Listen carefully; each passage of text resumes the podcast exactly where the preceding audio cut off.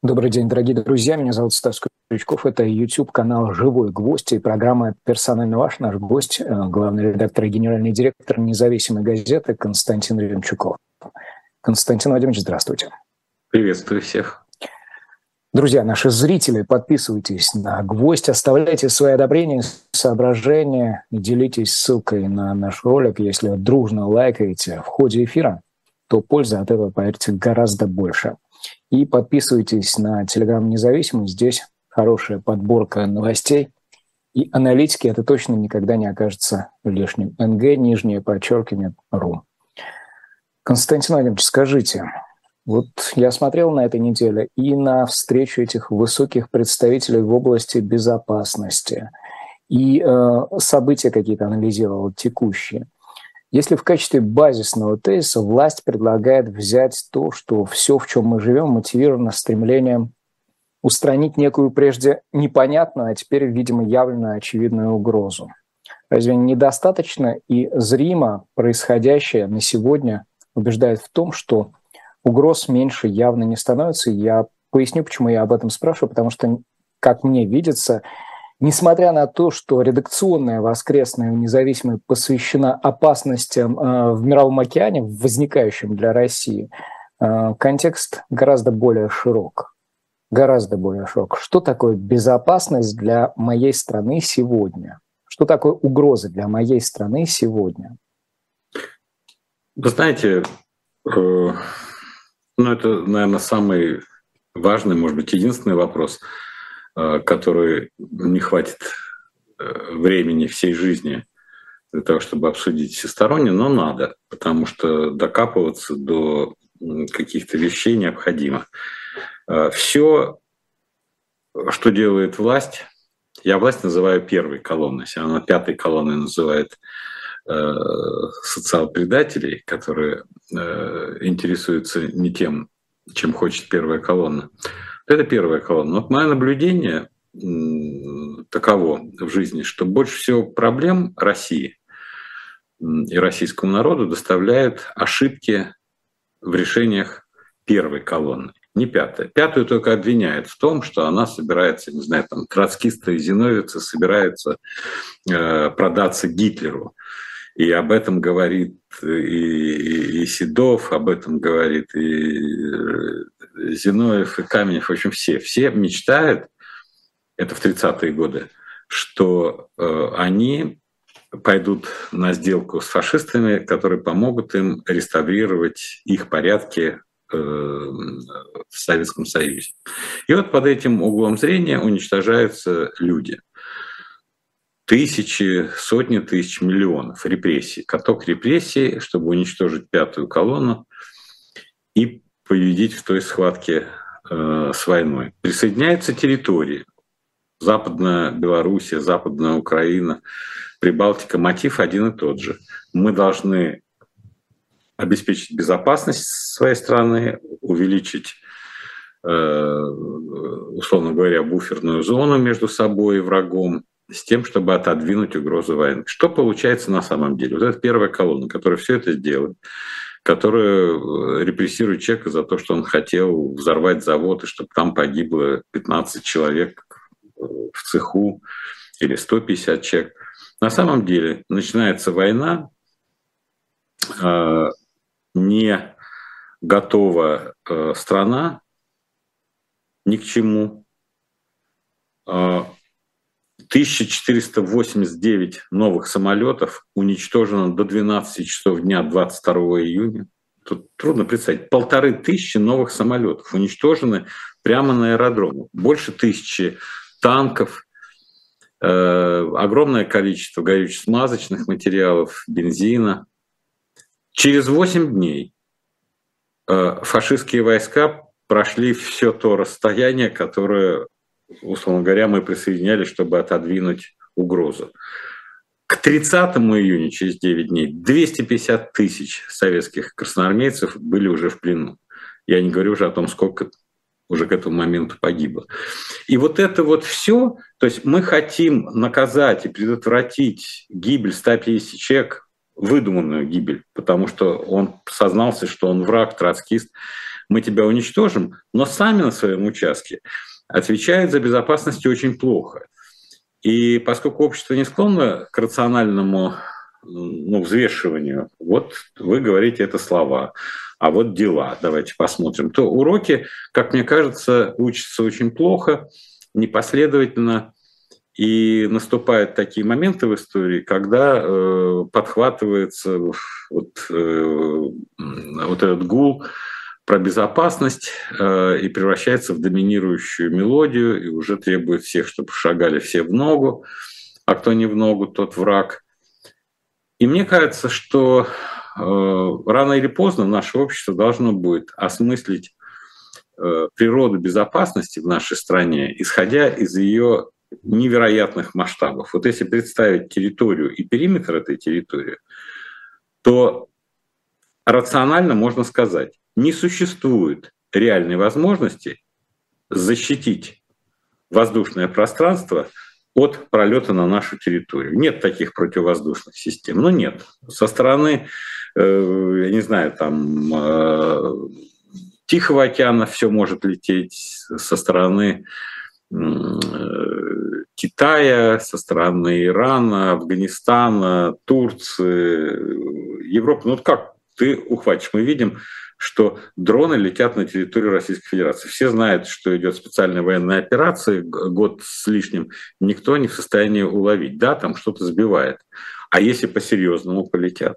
А если это будут совершенно другие скорости? А если это будет совершенно другая разрушительная сила? Поэтому вот мне кажется, что чрезвычайно важно исходить из того, что безопасность настоящая — это мирное сосуществование. Даже если вы отрицаете чьи-то ценности, чьи-то политические э, или религиозные режимы, то максимальную безопасность э, нашим гражданам может дать э, только такая политика, которая будет Россию российское государство держать в мирных договорах сотрудничества со всеми странами по периметру. Вот это единственное. Если же считать, что мы в условиях э, схватки обеспечим безопасность, нет. Мы можем что угодно обеспечить. Обеспечить, я не знаю, там, разрушение врагу. Можем? Конечно, можем. Враг может нам обеспечить, да, но это никак к безопасности не имеет отношения. Потому что безопасность – это комплексная категория. И безопасность э, на государственном уровне включает в себя ну, совершенно государственный, с моей точки зрения, подход к оценке рисков перед населением, твоей ответственности перед населением. Вот когда я Пригожина э, послушал вот эти час 17 его откровений, ну, в какие-то моменты лукавый, в какие-то моменты весьма Э, откровенный такой пацанский разговор, и когда он приводит логику, он типа не согласен, он не понимает цели, ему никто не рассказывал про угрозы, но говорит, если деревня, э, смысл такой, если деревня впала в блудняк с другой деревней, то надо идти, он использует матерное слово, говорит, звездиться до победы. А потом, говорит, разберемся, кто, собственно, втянул в этот блудняк и почему началась эта потасовка. На уровне деревни может быть, так и надо, да, одна деревня на другую. Максимум ущерба взяли колы, пошли друг другу там э, голову поразбивали. На уровне дворов бывало такое. Но опять же, это подростковый уровень, это безответственный. Даже уже в деревне, если там есть старшие авторитетные люди, они в состоянии предотвратить это э, побоище и в состоянии выявить этих зачинщиков. А он допускает, что, ладно, я не буду э, смотреть теперь, кто прав, кто виноват, раз в блудняк впали, пойдем биться до последнего, а потом уже разберемся. И, кстати, так думает не только Пригожин. Я тут был в гостях у весьма интеллигентных людей, весьма известных в прошлом журналистов, там, телевизионных и все. Они все говорят, а что делать? Ну, теперь уже все, будем биться, неважно, кто начал, кто продолжил, все. И вот этот вот подход, э, э, который ну, присущ очень многим людям. Мне кажется, он очень далек от концепции безопасности. И поэтому можно... Под, э, безопасность используют все, это не наше изобретение. Там, э, э, да. Извините, я что-то... Ну, он воспроизводится просто, этот подход. Вот сегодня, не далее, как в первой половине дня, губернатор Белгородской области говорит о том, что для самозащиты, для обеспечения безопасности чуть ли не до Харькова нам нужно дойти. А при этом я вот читаю Тут коллеги из, ведомости, из ведомостей на днях пишут, что та же самая Белгородская область, да, которая является одним из крупнейших производителей мяса птицы в стране, да, пасует, да, сети сталкиваются уже с дефицитом. А с чем это э, связано? Ну, с, с, с тем, что безопасности той самой нет. Или с тем, что безопасность понимается тем образом, которым демонстрирует ее Вячеслав Гладков. Это к мирному сосуществованию, о котором вы говорите, э, ну хотя бы отчасти может приблизить. Ну вот где-то же ведь должна быть логика, которая культивирует эту мысль, да, эту мысль раз за разом воспроизводящуюся. Вы знаете, вот на данный момент я не вижу э, большого пула мыслителей, которые, которые культивируют идею э, ну, более разумного как бы э, существования. Очень выяснилось, что ну, как мне кажется, интеллектуальный уровень осмысления, характер дискуссии из-за того, что пространство свободы существенно снизилась за последние годы, э, демонстрирует очень низкий уровень. Вот, э, вот куда не плюнь, ну, казалось бы, для развлечения Богомолов написал что-то вроде очередного манифеста своего. И, и чего? Стас исчез, а я существую? Существую, существую, я здесь. Я продолжаю говорить. И, и вот, э, вот смотрим, вроде бы не военный человек, этот э, Богомолов. А что он говорит? Э, он всех людей, которые пытаются размышлять, он называет их идиотами. И он восклицает, Господи, ну почему ты не учишь ничему этих идиотов? Когда в семнадцатом году, говорит он, сменилась эпоха, когда умирал прежний мир, и он стал тянуть э, за собой э, в агонию в безднах тех, кто не мог забыть прошлое. Вы что, типа, э, не можете разглядеть в дыму э, горящего мира, мира будущего? То есть логика какая? 22 февраля наступил новый мир. Быстро и немедленно забудьте тот мир, который был. То есть он как бы не укоренен в жизни, он как бы у него нет того особняка, которым он э, упрекает э, этих нарицательных персонажей, героев его памфлета. То есть ему все равно, был прошлый мир, исчез он, по чьей воле исчез, принимал ли ты участие в принятии решений, что того мира больше не будет. Тут же вопрос на нынешнем этапе. Я понимаю, когда самодержец был, когда был король, когда был император в древние времена, он принимал решение, идем туда идем будем воевать, идем будем захватывать какую-то империю. И все подчинялись, все люди были как раз э, подчиненными. Но эволюция э, образования людей, их опыта, опыта отрефлексированной истории показывает, что, в принципе, общество должно стремиться к тому, что эти ключевые вещи нужно обсуждать, Э, нужно взвешивать, и решение э, нужно ну, не явочным порядком сообщать гражданам, да, а как бы оно должно пройти какую-то институциональную проверку на то, что это решение приведет к тем целям, которые вы заявляете. А когда нам Богомолов э, он не видит никаких проблем, кроме тех людей, которые задумались 22 февраля, и он говорит, что вы идиоты, ничему не научились,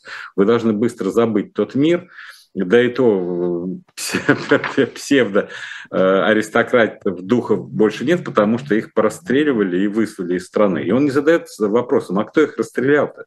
Кто их выслал из страны? Он как бы говорит, это по факту примите, что того мира нет, и, и, и, и поиск вот этих э, врагов. Ведь он же вы, выискивает врага. Я э, удивился, я смотрел, какая логика у него, поскольку у меня несколько было на этой неделе материалов, которые заставляли э, понять, что на одну и ту же тему вот этого нового мира и новых порядков э, думают разрозненно разные люди. Вот Богомолов называет этих людей особые, поскольку они себя считают особыми. Ну, вообще считать себя особым – это нормально. Это гегелевская категория дифференция специфика, отличительной особенности. Я чем-то особый.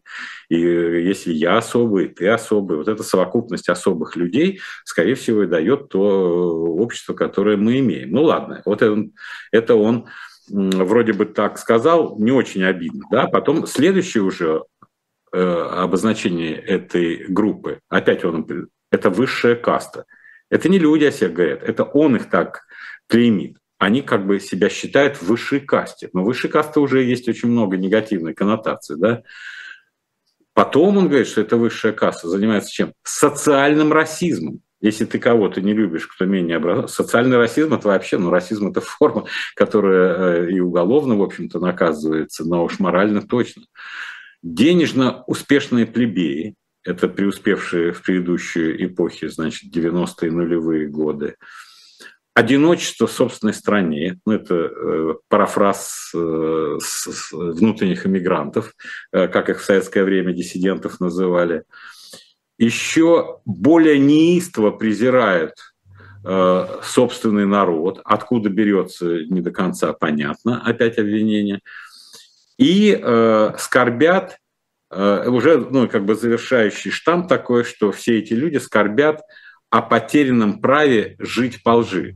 Там у Солженицына было жить не по лжи. Оказывается, все, кто задумался и стал э, грустить, грустным ходить, он, оказывается, грустит, что у него было право жить по лжи, а сейчас спецоперация 22 э, февраля начатая, их лишил этого права. Вот подлог на подлоге у этого э, человека. Ну и явно он претендует на то, что он пишет манифест, который должен показать, ребята, забыли, отрешились от старого мира и идите.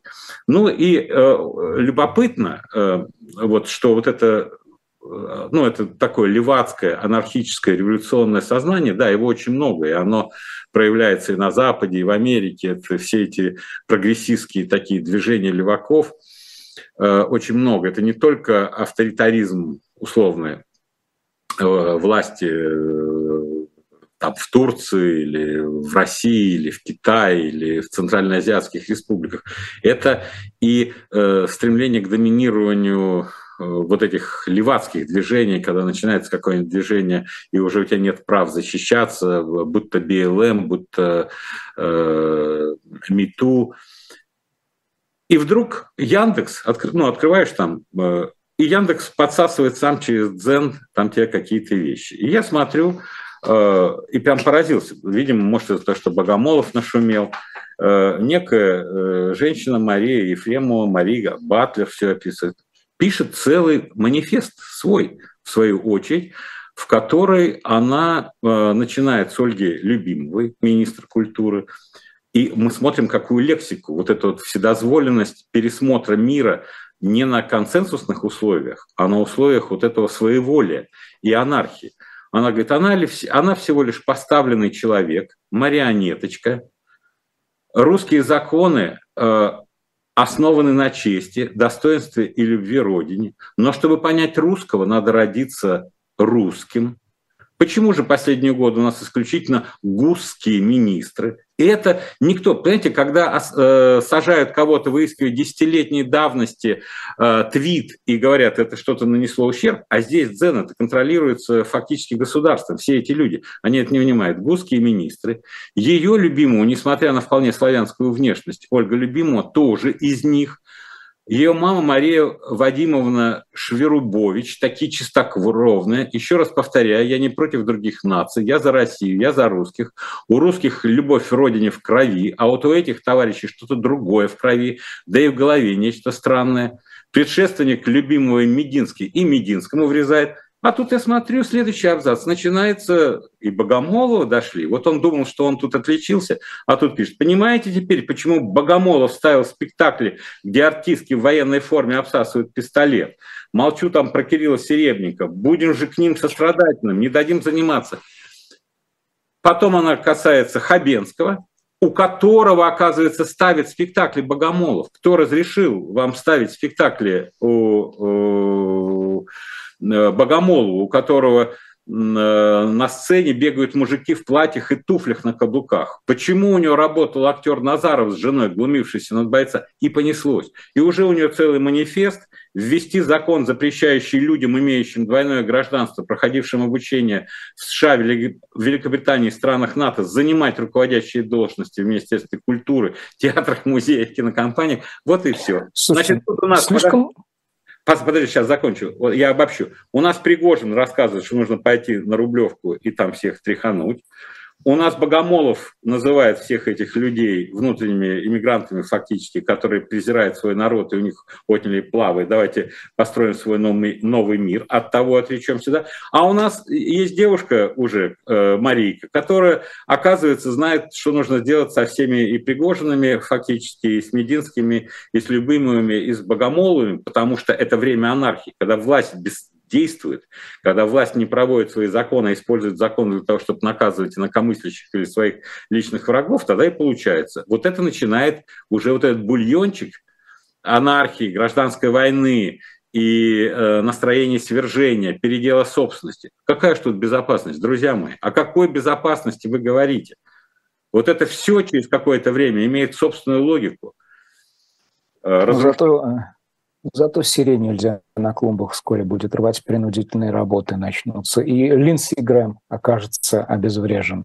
Вы, кстати, разобрались с этой фразой, которую интерпретировали по подборке, видимо, украинской, и теперь американский сенатор под статьей в России. Вот это вот что. Как это может? Ну, завели дело, поймают, посадят, наверное, так.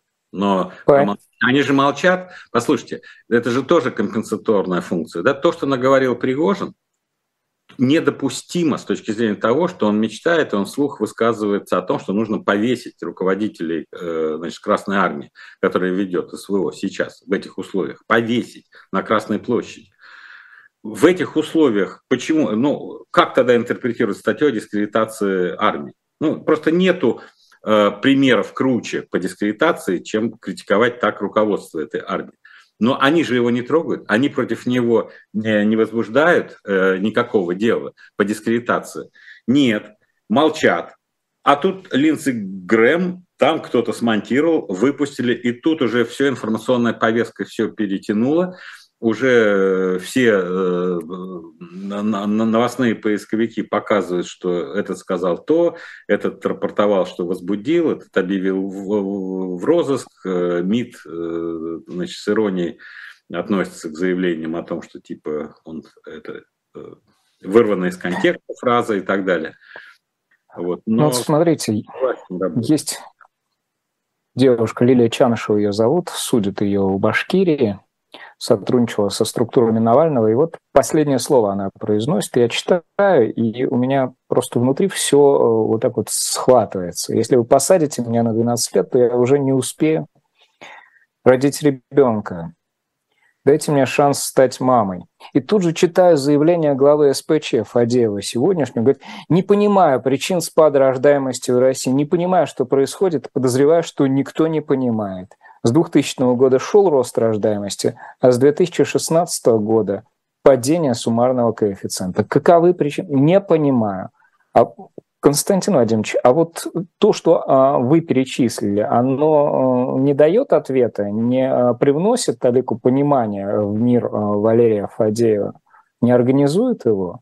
Вот это факторы – это все факторы, это все факторы. Факторы непредсказуемости, факторы переменные правил игры, факторы э, изменения источников дохода, факторы, э, влияющие на привычки, на образ жизни. Вот это вот все э, называется атмосфера, называется среда. Э, хорошая атмосфера, предсказуемая, есть доход, есть друзья, встречаемся, размножаемся, думаем о будущем. А, а помните о социальном оптимизме, оптимизме? Две недели назад, по-моему, мы с вами говорили. Вот тут прошла Грушинская э, конференция. Это не Грушинский фестиваль, не путайте, а социологи проводят. И вот на «Коммерсанте», да, а, по ее итогам, а, о социальном оптимизме – фиксирует рост социального оптимизма, хотя уровень субъективного счастья снижается, а оптимизм в отношении будущего страны статистически значимо возрастает. И дальше они анализируют, а в чем причина-то? Дело в том, что социальный оптимизм позволяет одновременно защитить самооценку от символических и реальных угроз. Ну, то есть это что значит? Это э, мы э, Наверное, создаем этот фантазматический мир? Не в одном социологическом опросе ну, рассматриваются эти категории, но они имеют отношение в жизни к разным чертам характера. Вот мое такое ощущение. Вот я от того, что я понимаю все риски и, и все вижу, как происходит. Я просто не люблю говорить, я вас предупреждал. У меня это называется тещин комплекс. Но если посмотреть наши с вами беседы, все понятно. Вообще ни одного отклонения от э, фактического прогноза нет. Да? И при этом я оптимист. Потому что я опираюсь на свой характер, да, я знаю, что я всем же продекларировал с самого начала. Я пересмотрел все э, протоколы своей жизни, все параметры, честно сказал, я думал, что старость буду проводить одним образом. Но раз произошли такие вещи, буду проводить другим образом. Найду в ней систему координат и нашел, уже э, распределю силы буду сохранять присутствие духа, помогать людям, которые и рядом со мной, и вокруг меня, и которым я нужен э, как действующая единица функциональная. Но внутреннюю вот пессимизм, это я, значит, должен там рыдать, что-то такое. Нет. И, и получается, что если меня опросят, я вижу, я могу сказать, экономическое э, положение многих, если не большинства россиян, в ближайшие два года ухудшится. Я могу сказать тогда. Меня опросят, кто считает, что ухудшится. Предположим, я отнесусь к этой категории. Потом спросят, вы сохраняете оптимизм? Я скажу, да, я сохраняю оптимизм. Э, социологи скажут, смотрите, он дебил, наверное, да, там положение большинства россиян ухудшится, а он сохраняет оптимизм. Поэтому в этом смысле это разные, мне кажется, а, а, ответы на разные свойства характера человека. Одно дело понимать, как все будет, а другое дело э, готовиться к тому, потому что я всегда считаю, что у моих родителей жизнь была не, не лучше, не легче, чем у меня. У родителей родители, родители, родители, родители. И по нашему древу вниз смотришь, это постоянная борьба, это постоянная, э, очень тяжелая в сущности жизнь. Да? И поэтому, ну что ж, выдержим и это. И в этом особенность, наверное, человека. Другое дело, если я власть, Должен ли я все время думать, чтобы мой народ, мой человек жил все время лучше? Лучше. Да должен. Должен, должен да. Дольше должен. Э, лучше питался, лучше было бы здравоохранение, лучше перспективы, больше бы знал, больше бы путешествовал, больше бы было свободного времени за то, что производительность труда высокая на саморазвитие. Вот идеал-то какого хочется добиться, да? А я не вижу этого. И когда я вижу вот эти проявления вот этой дикости, когда всех нас готовят к тому, что э, придут эти люди и начнут заниматься переделом, которые уже понюхали порох и которые захотят каждого спросить теперь, э, взяв за вымя, да, а что ты делал последние там эти месяцы, где ты был, вот, э, вот им кажется это нормально. Ну да, вот такое время. А насколько неизбежным Э, такое время должно было стать. Это время как объективное развертывание судьбы России или это рукотворная судьба России? Что думают те люди, которые говорят, а давай мы развернем вот этот корабль от этого благостного потребительского мещанского быта, где люди э, размножаются и плодятся, и начало уже было рождаемость расти. И вдруг взяли, все передернули, и, и сказали, все, харе. Э, Смеются еще люди, улыбаются, добрые слова какие-то произносят. А, немножко переменю тему, к зрителям нашим обращусь. Заходите, друзья, на сайт Shop Dilettant Media, и там вот по древу вниз прямо э, до начала 18 века можно спуститься. Там за 1700 рублей вы можете заказать издание, которое называется «Русский месопогон». Петр I, Бродобритий, 10 миллионов московитов с печатью от дилетанта. Автор книги «Это историк» Евгений Акелев рассуждает, анализирует, чем был тот самый Петровский приказ о бритье бород и каковы его последствия, какие повседневные практики были связаны с этим распоряжением русского монарха, и почему противники указа готовы были жертвовать жизнью ради своего права носить бород. Ну, собственно, какие культурные последствия, к чему мы в итоге пришли. Мне кажется, это интересно и с такой историографической, и с какой-то человеческой точки зрения, да и вообще, чтобы проекции вдаль строить, вдаль. Эрдоган, да, все-таки огорил, да, он турецкую электоральную систему, и нужно проекции, наверное, какие-то сделать на э, нашу жизнь. Вот уже первое заявление. Будем э, сотрудничать в области строительства того самого газового хаба. Для России это в плюс или в минус? Вот при всем при том э, контексте, который мы имеем. Ну, посмотрим. Э, ну, любое строительство в плюс, в принципе, но, но мы видим, что это желание построить газовый хаб, э, в том числе и у Урдагана наших, оно в этом году упирается в стену, которой не было во все предыдущие годы. Такого желания было давно, Э, и проекты были, и миллиарды евро закапывались э, во все эти южные потоки, которые к Турции шли, и хаб. Философия такая же. Там ФРГ, хаб газовый и перераспределяет потоки. Здесь Турция. Но мне кажется, что вот итоги э, G7 в Японии, которые заседали, однозначно говорят о том, что фокус Запада смещается очень жестко в сторону э, воспрепятствования обходу их санкций. Строительство газового хаба – это обход э, санкций, э, безусловно, если Россия будет получать от этого деньги. И я думаю, что количество инициатив, которые будут выдвигаться, уже логика примерно понятна. Предположим, Турция, ну, в общем, продукция даже при изготовлении которой использовался российский газ, следующая итерация, она будет считаться э, санкционной.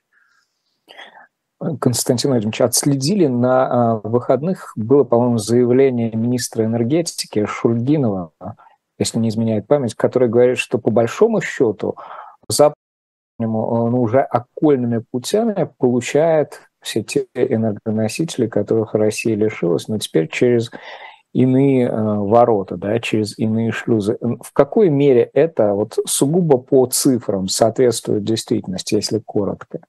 Нет, ну он, он получает, но мы можем судить по приходу доходов, что в нашу страну, что в Саудовской Аравии, в Саудовской Аравии уменьшились доходы, саудовский министр недоволен, что Россия не уменьшила свою квоту, поэтому саудовцы потеряли денег больше, чем они ожидали.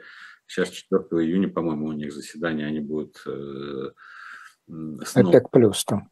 решать Мы...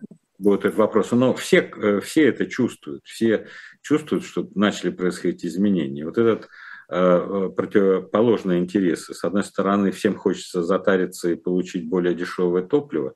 Это побуждает все, э, всех э, получить как можно более больше э, более дешевого, потому что алчность – это нормальное в данном случае свойство. Да? С другой стороны, всем хочется продать больше, дешевле получить, продать больше. Кому-то хочется наказать, кто-то теряет конкурентные позиции.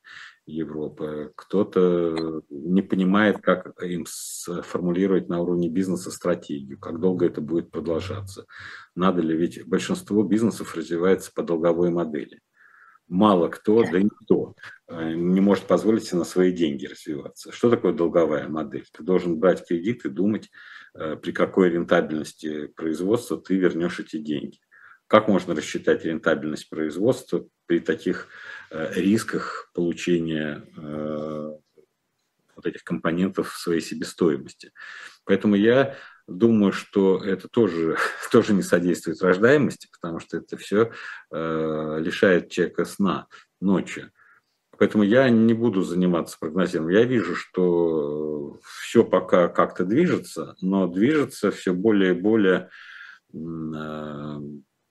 сжатом виде, все более и более нащупаны каналы, по которым мы получаем доходы, все более и более точечное давление на Китай, на Центральноазиатские республики э, с целью не помогать нам обходить санкции. Все чаще и чаще э, представители этих стран, американцам и другим западным представителям, э, говорят, глядя в глаза, что нет, мы не собираемся им помогать, и мы будем на одной волне санкционной с вами.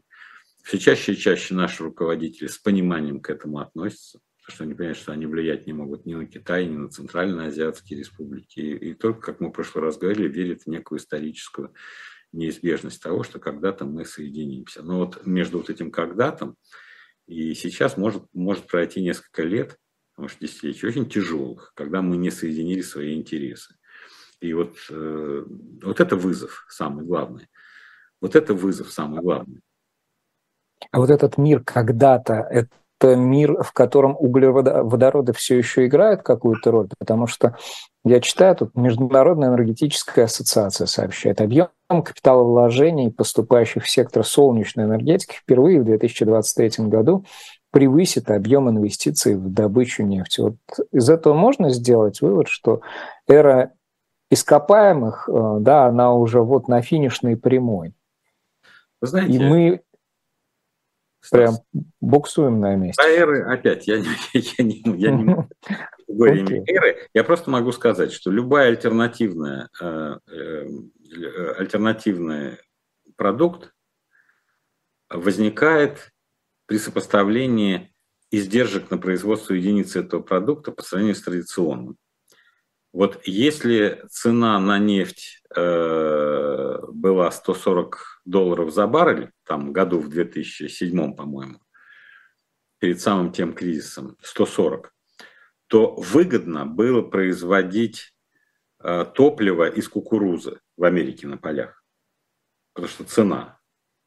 А если цена нефти падает, скажем, до 60 долларов – то это будет сверхдорогое э, топливо из кукурузы, которое будут производить. То же самое э, солнечная, ветряная энергия, там есть издержки. Хотя ветряная энергия, безусловно, самая эффективная, самая дешевая э, единица. Вот, по крайней мере, в нашей стране я смотрел какую-то статистику, вот эта компания Fortum, которую президентским указом передали активы в Росимущество, вот она в течение многих лет является лидером из всех генерирующих компаний, а она воздуха э, ветряную энергию производит по э, себестоимости э, генерируемой энергии. Конечно, и чем больше у них сегмент, чем больше конкретных районов, городов и предприятий целиком обслуживаются этой энергией, тем э, больше эти шансы. Но вот именно из-за колебания э, цен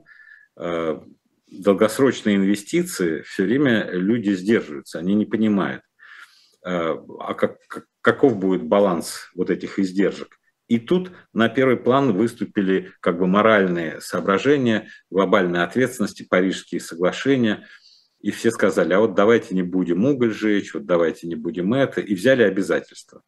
А давайте мы еще развивающим странам 100 миллиардов э, в, э, в год давать, чтобы они тоже проводили такую реформу. Случился кризис, ковид, и вдруг начали раздаваться голоса. Вы знаете, издержки такие тяжелые для экономики, что мы должны, э, может быть, не так жестко и так быстро осуществлять намеченные планы. То есть концепцию устойчивого развития никто и официально не снимал, и обязательства ООН. А, а, устойчивое развитие в рамках корпоративных стратегий никто не отменяет, но ударили по тормозам. Многие проекты, которые должны были осуществляться, сейчас именно экономическая нецелесообразность подсказывает, что их не надо реализовывать. И оказывается, все довольно быстро пошли, включая Европу, которая вдруг сказала, не-не-не, а давайте подумаем, может быть, мы все-таки пока можем это использовать. Китай, который э, сразу Си Цзиньпинь сказал американцам, что он будет реализовывать э, Парижские соглашения, мы будем лидерами ответственными, но что-то потребление угля Китай не убирает. Наши поставки угля из России в Китай, по-моему, забили все остальные экспортные поставки по железной дороге в Китай. А что такое уголь жечь там Э, небо, там экология, там все ветром сдувается в нашу сторону. И поэтому безответственная такая политика э, мощного соседа, мне кажется, их даже никто не одергивает, поскольку китайцы очень быстро найдут грехи. Мы-то не ищем грехи у западных партнеров, а китайцы очень быстро, как только им кто-то... Уже, уже нашли, уже все грехи нашли. Очень разные видел оценки визита Мишустина и российской делегации, в том числе с крупными бизнесменами в Китай. Вы э, какие выводы по итогам сделали? Потому что на ретре появлялась публикация, что там э, «Сила Сибири-2» свернута, то все пятое-десятое. А в целом, вот это любой диалог лучше, чем отсутствие диалога? Ведь представительство на встрече Мишустина, оно было не тем, которое, как говорили, анонсировали, ожидалось. Стас, вы знаете, мне сложно дать э, оценку подробную, потому что я привык, что после таких встреч, ну, когда такая большая делегация идет, э, обязательно есть э, информация, есть коммюнике об итогах визита, где указываются основные результаты. И чаще всего есть э, пресс-релиз, в котором сообщается, сколько сделок и на какую сумму заключено. Так работают не только такие визиты, все-таки Мишустин в Китае это довольно высокий уровень. Там, не знаю, Петербургский экономический форум.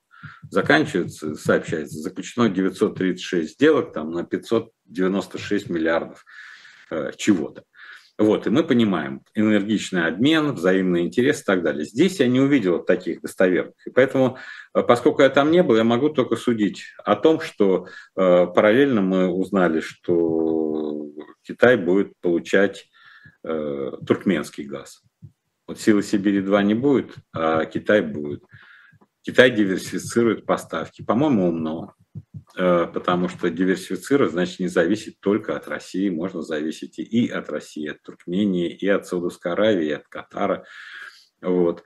А, то есть он проводит свою линию, ему абсолютно наплевать на наши ожидания, планы. Что наши э, туда э, поехали, чего мы там хотим, я тоже четко и внятно не получил. Какого типа сотрудничества мы с ними хотим. Открыто они ничего поддерживать крупного не будут. Ни одна крупная э, китайская госкомпания э, вообще не проявляет никакого интереса к России. Ни одна крупная, потому что они боятся вторичных санкций США. Что такое китайская экономика? Да, конечно, там есть море мелких компаний и все. Но что такое китайская экономика без этих так называемых локомотивов развития, как крупнейшие китайские банки и китайские компании, тоже непонятно. Э, вообще из чего она должна состоять и вообще с кем же мы должны там дело-то иметь.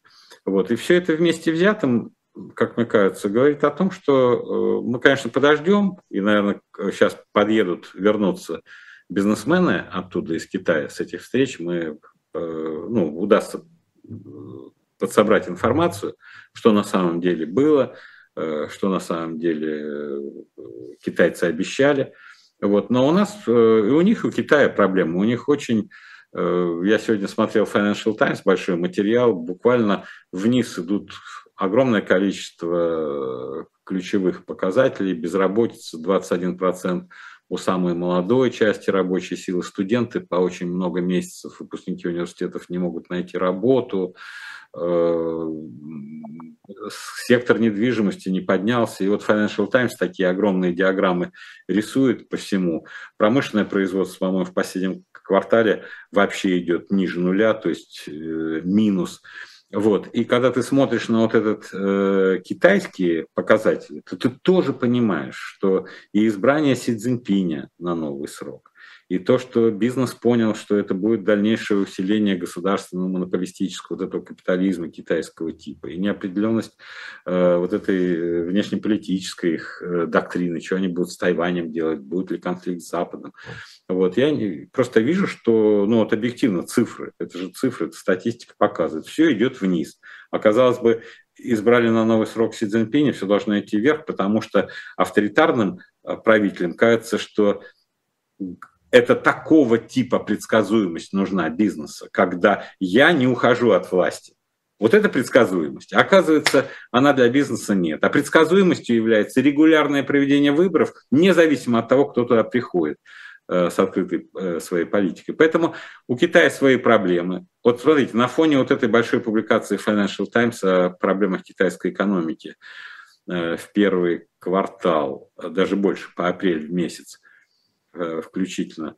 Можно ли говорить, что Китай может пожертвовать э, проблемами экономического роста, безработицы и роста доходов китайцев ради отношений с Россией? Исходя из этого, да нет, конечно. конечно, нет. А раз так, то вот э, я думаю, тут надо искать ответ, ну, по косвенным признакам того, что ничего пока они обещать нам не могли. Зато по поводу регулярности выборов видели сегодня поправки в закон о военном положении. Путин подписал, теперь можно проводить выборы в регионах, где введено военное положение. Но я не думаю, что это предмет для разговора сейчас с вами. А вот публичных заявлений, сделанных по итогам Евразийского экономического форума, Э, достаточно, чтобы э, судить, вот такая, там сказал, по достоинству оценил шутку Лукашенко, это уже авторшоки такие пошли, да, который предложил Казахстану вступать в союзное государство, ядерное оружие размещать, или э, недостаточно? Союзное государство – это шутка вот Я... в этой интерпретации? Ну, это бессмыслен, бессмыслица людей, которые не, не сталкиваются с сопротивлением внутри страны, Э, за многие годы привыкли говорить всякую чушь. Никто ему не скажет. Харен нести чушь. Никто не подойдет, не даст подзатыльник. Сами-то они всем подзатыльники дают. Что такое? Да, да, да, да. Вот. Э, как Мандельштана, Мандельштану был. Да? Он один лишь бабачит и тычет, остальные мяучат и хнычат. Вот кто привык вот так бабачить и тычить, тот привык, что остальные мяучат. Поэтому я даже не, не беру. Тут вопрос в другом. И все-таки его нельзя сказать, что это он выдуманный вопрос. Какую модель привлекательную для будущего этих стран центральноазиатских мы можем им предложить? Пока, вот по э, опыту Лукашенко, если он к кому-то обращается, это опыт несменяемой власти ценой подавления протестующих, э, посадки в тюрьмы э, самых ярких оппонентов и массовой иммиграции молодых, э, несогласных с ним. А, на них навешивается ярлык, что они агенты Запада, и э, черт с ними, без них проживем. А, вот в Центральной Азии довольно развиты все эти люди, хорошее образование получили президент. Ну, в основной массе, я имею в виду и Узбекистан, и Туркмения, и Казахстан э, киргизский лидер, он своеобразное образование получил и закалку, но тоже она базируется на практическом интеллекте. Тюрьма э, делает мозг э, более гибким. И вот они не могут понять, что они должны взять и предложить своему народу. Все равно от народа, как бы ты не был авторитарен, ты не можешь отказаться. Народ – это реальность. И даже если ты будешь обманывать и говорить одно, а думать другое, ты все равно будешь говорить, что народ меня выбирает, единственным источником власти является народ, народные чаяния, народные наказы. Никто не может отказаться. Ни один руководитель не может сказать, э, что народ – это ерунда. И вот что ты народу предложишь? Вот кто может прийти и сказать, друзья мои, я предлагаю нашему народу несменяемость власти. То есть это я, значит, буду у вас у власти до конца своих дней. Ну что это за мысль, что это за привлекательно? Невозможно. Но а, а, а с, какого, с какого черта ты вдруг решил, что ты несменяемый должен быть? У тебя что, какие-то особые качества есть? Да, конечно, твои э, люди, соратники говорят, что ты уникальный, и, как Володин говорит, есть Путин, есть Россия. Нет Путина, нет России. Но Володин тогда попадает в ловушку. Это что? Когда наступит естественная физическая смерть Путина, исчезнет Россия? Это, ну, просто ну, подумай на следующий шаг. Это очень хорошо, что вот Володин точно знает, есть Путин, есть Россия. Нет Путина, нет России. Значит, не будет Путина и не будет России. Володин сможет заменить Путина на этом посту? Кто сможет заменить, если сейчас мы их не видим, если до такой степени все обобщено? И вот в этой риторике авторитарной их иерархии, мне кажется, любому, кто со стороны и кто, кому не грозит немедленный арест, за сказанные слова. Все-таки эти центральные азиатские люди в состоянии в режиме э, ну, шутки и иронии э, рассматривать все эти заявления. Конечно, там э, никому эта модель не нравится, потому что ее не можешь продать никому. Ты ни окружению не можешь продать, ни оппозиции не можешь продать, ни народу не можешь продать. Вот ты сидишь с этим. Вот. Поэтому я думаю, что Евразийский союз будет выполнять чисто утилитарные функции, потребности стран в каком-то обмене э, той продукции, которая конкурентоспособна на наших рынках. Если она будет конкурентоспособна на других рынках, она уйдет с нашего рынка. А если она только на нашем рынке конкурентоспособна, она будет сюда идти. Зато у нас всегда знают, что предложить. У нас, конкретно у нас. Вот сегодня Артем Шейкин, член Конституционного комитета Совета Федерации. Ну, то есть я думаю, что э, глупый человек не, не сможет пробраться в такие вершины. Китайский, а, аналог китайского фаервола предлагает создать. Вообще э, близка эта перспектива? Верите, что эта идея найдет почву, на которую, вот человеческую почву, да, не в верхушках, а вот люди примут, скажут, ну да, вот наша безопасность, она требует оградить нас от влияния всей этой вот нечисти. Бац, и заживем. Или не имеет этой перспективы, вот все-таки? Я думаю, что в октябре, наверное, не позже октября отключат YouTube, думаю я. А, это мой ответ. Э, это первая часть ответа. Вторая часть ответа. Я думаю, старшее поколение примет. Младшее поколение в основной массе не примет, но оно не привыкло выступать против. Оно просто смирится, оно привыкло смиряться э, с этой реальностью. Э, вот, и такая вот произойдет консервация. Это не превратится в тему публичной какой-то полемики серьезной. У нас в 2019 году приняли закон о суверенном интернете, да, и вот с тех пор идет, идет, идет. Отдельно проект Рутюб, по-моему, очень слабо развивается, неталантливо. Я скачал себе эти иконки Рутюба, но удивлен э, бездарностью продукта. Сейчас говорят, я не ВКонтакте не зарегистрирован, наверное, на следующей неделе зарегистрируюсь, посмотрю. Сейчас говорят, что ВКонтакте, типа технологическая платформа, получше, и вот он будет как раз замещать. Я просто вижу, что сейчас ВКонтакте весь нелегальный параллельный импорт того контента, который я смотрю, западный футбол, западный баскетбол и хоккей, НХЛ, НБА, английскую премьер-лигу, я смотрю и э, надежнее всего именно через ВКонтакте э, имеют э, вещь, да, вот. А Китайцы, которые работают уже сейчас, помогают, да, закроют точно так же. Закроют. Как вчера улюлюкали по поводу того, что латыши взяли бронзу чемпионата мира по хоккею, обыграв американцев. Видите? Вот. Э, еще один момент до того, как к книгам прийти. Э, Все-таки э, послезавтра Конгресс проголосует этот потолок госдолга, и я всегда немного в ступор впадаю от этой схемы. Можете ее вот коротко объяснить, что это значит? Потому что о долговой модели вы сказали, это как раз ее вариант, да, ты можешь позволить себе содержать больший долг. В широком или смысле. Это иное? Нет, в широком смысле долговая модель – это жить в, в кредит, то есть не на свои заработанные угу. Капитализм э, в борьбе с социализмом, э, ну, капитализм по своей сути должен генерировать кредит с тем, чтобы обеспечить ускорение воспроизводства капитала. Да, тут спору нет. Но э, и ограничения, связанные с потреблением рабочего класса, которых было много во времена Маркса в XIX веке, уже в XX веке, после долгого кризиса, после Первой мировой войны, уже когда Кейнс занялся э, всем этим делом, э, стимулированием спроса, уже тогда они поняли, слушай, действительно, зачем нам отделять процветание капиталиста, если рабочие, которые должны потреблять товары и услуги, будут бедными? Давайте-ка мы их сделаем потребителями. Если рабочий будет потреблять то, что я капитализм произвожу, то у нас будет какая-то гармония. Они говорят, чтобы он потребил все, что ты произвел, ему нужно зарплату повысить. Я как капиталист говорю, ты что, с ума сошел?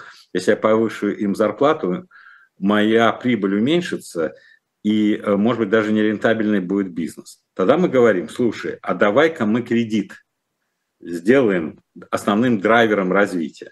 И вот после 1934 года, по-моему, когда были приняты гарантии по банкам, уже вот вышла Америка из этого кризиса с более надежной банковской системой, и Федеральная резервная система э, действительно функции своей э, кредитора последней надежды справлялась все это время они начали э, модель развивать, это внутри э, американское, э, через долговые инструменты предлагать рабочим все в кредит. Машина в кредит, дом в кредит, ипотека, мебель в кредит, образование в колледжах и университетах в кредит. Кредит превратился в основной, поэтому сумма кредита – это внутренняя. Но в данном случае Э, мы имеем в виду Америку как глобальная держава, как главная держава после Бреттон-Вудских соглашений, которая отвечает за э, международные расчеты в том числе, э, то теоретически, теоретически долговая модель, и мы видим на нашей памяти даже несколько десятилетий, когда всегда говорили, что это критически, последний раз типа можем потолок поднять, там главный элемент – доверие. Если доверие есть к тому, что Федеральная резервная система умная, министр финансов в Америке умный, а, стимулируется частная собственность, банки а, очень умные, и в том числе инвестиционные, а, корпорации развиваются, в том числе и самые современные, университеты развиваются, то доверие к стране, источнику этой валюты высокое, и люди Э, покупают их активы, покупают их долговые обязательства, покупают земли, заводы, квартиры, акции и, э, и так далее, облигации. В этом смысле мир, который стал вот таким, является главным риском для американской вот этой системы. Если в мире удастся э, сбалансировать доверие, поэтому американцы сейчас жестко переключаются на Китай. Они хотят разрядки отношений с Китаем но до Байдена донесли эту простую мысль. Старик Байден, говорят ему, харе э, давить на Китай. Нам надо с Китаем сейчас Россия, Украина – это одна проблема, но она совсем другого масштаба, чем та проблема, которая сейчас перед нами стоит. Если мы сейчас с Китаем договоримся о том, что мы будем продолжать нормальное сотрудничество каких-то, то мировое доверие к американской системе восстановится, и они могут также продолжать повышать потолок госдолга, потому что будет доверие. В, в потолке госдолга главная проблема. Сколько стоит обслуживание долга? Если процент э, маленький, который ты платишь, деньги берешь, да, то ты э, обслуживаешь, там у тебя идет, скажем, 400 миллиардов. А если повышается э, процент денег, который должен быть, тогда у тебя получается ты там триллион. Представляешь, ты в бюджете триллион не на развитие тратишь, а только на обслуживание вот этого долга. От чего зависит процент? В том числе от инфляции. Инфляция от чего зависит? От того, что ты денег печатаешь много. Так вот, если инфляция, а американская экономика развивалась последние десятилетия при ничтожной инфляции, 1,6%. Ничтожная цена денег, нулевая. И вот сейчас произошла ломка модели, которая более 10 лет существовала. Деньги не стоят ничего, инфляция маленькая, вот давайте мы будем жить э, в кредит. Сейчас, когда инфляция выросла из-за того, что в пандемии печатали деньги, э, дефициты возросли, вдруг выяснилось, что обслуживание этих бумаг стало дорого стоить. Обслуживание. Почему банки, банки на балансе имеют э, эти ценные бумаги? Вот банки, когда столкнулись с тем, что они не могут обслуживать, появились признаки вот этих банкротств. Но они, им кажется, что они успешно их купируют. Но доверие между Китаем и Америкой – главный фактор выживания доллара. Две минуты у нас до конца остается. Я сейчас прорекламирую то, что у нас после, а, а потом про книги. Сразу после нашего эфира, как всегда, атака с флангов. Лиза Лазерсон, Максим Шевченко, модерирует Никита Василенко. В 17.05 слух эхо с Сергеем Асланяным. Иноагент, обратите внимание. В 19 особое мнение депутата Петербургского ЗАГСа Бориса Вишневского, в 20 мовчания. И на дилетанте в 18.05 не пропустите тираны. Героем выпуска станет президент Китайской республики генералиссимус Чан Кайши. Константин Владимирович, что порекомендуете? Сегодня, сегодня две книги, но примерно на одну тему. Одна сильно академическая. Йен Шапир, это профессор э, профессор Ельского университета, политика против господства, сама концепция господства, кто стремится к этому господству, на каких основаниях, да, и как ему э, противостоять. И при этом происходит э, анализ структуры этого э, господства, сопротивление трансграничному господству, политика против господства, против мирового правительства, демократия против республиканизма, ставки политического конфликта. Темы хорошие, очень сложные вроде бы, да, но она методологически показывает, что не надо опускать руки в борьбе против господства. То есть э, и вот практики демократии, политической деятельности поддержана. Вторая книга, она журналистом написана, но очень талантливая. Джонатан Рауш «Добрые инквизиторы. Власть против свободы мысли». Она прям совсем на современном материале уже 20-х э, что такое рациональное мышление либеральных наук, во что нужно верить, верим ли мы в то, что Бог есть, или мы верим в то, что Дарвин доказал, что это эволюция человека. Какова разница природы? Вроде бы и там, и там мы верим, но там мы верим в методологию научного исследования, рационального. И, и вот э, и тот, и другой, фактически автор, нас подводит к тому, что рациональный дискурс, рациональный обмен э, мнениями в интересах общества является единственным надежным способом э, управления государством. Константин Владимирович, спасибо вам за оптимизм. Да. Это была программа «Персонально ваш», гостем которой стал главный редактор и генеральный директор независимой газеты Константин Ремчуков. Подписывайтесь на Телеграм независимый, ставьте лайк этой трансляции, подписывайтесь на «Живой гвоздь». Меня зовут Стас Крючков, я прощаюсь с вами. Берегите себя и до новых встреч. До свидания. Всего доброго. Счастливо.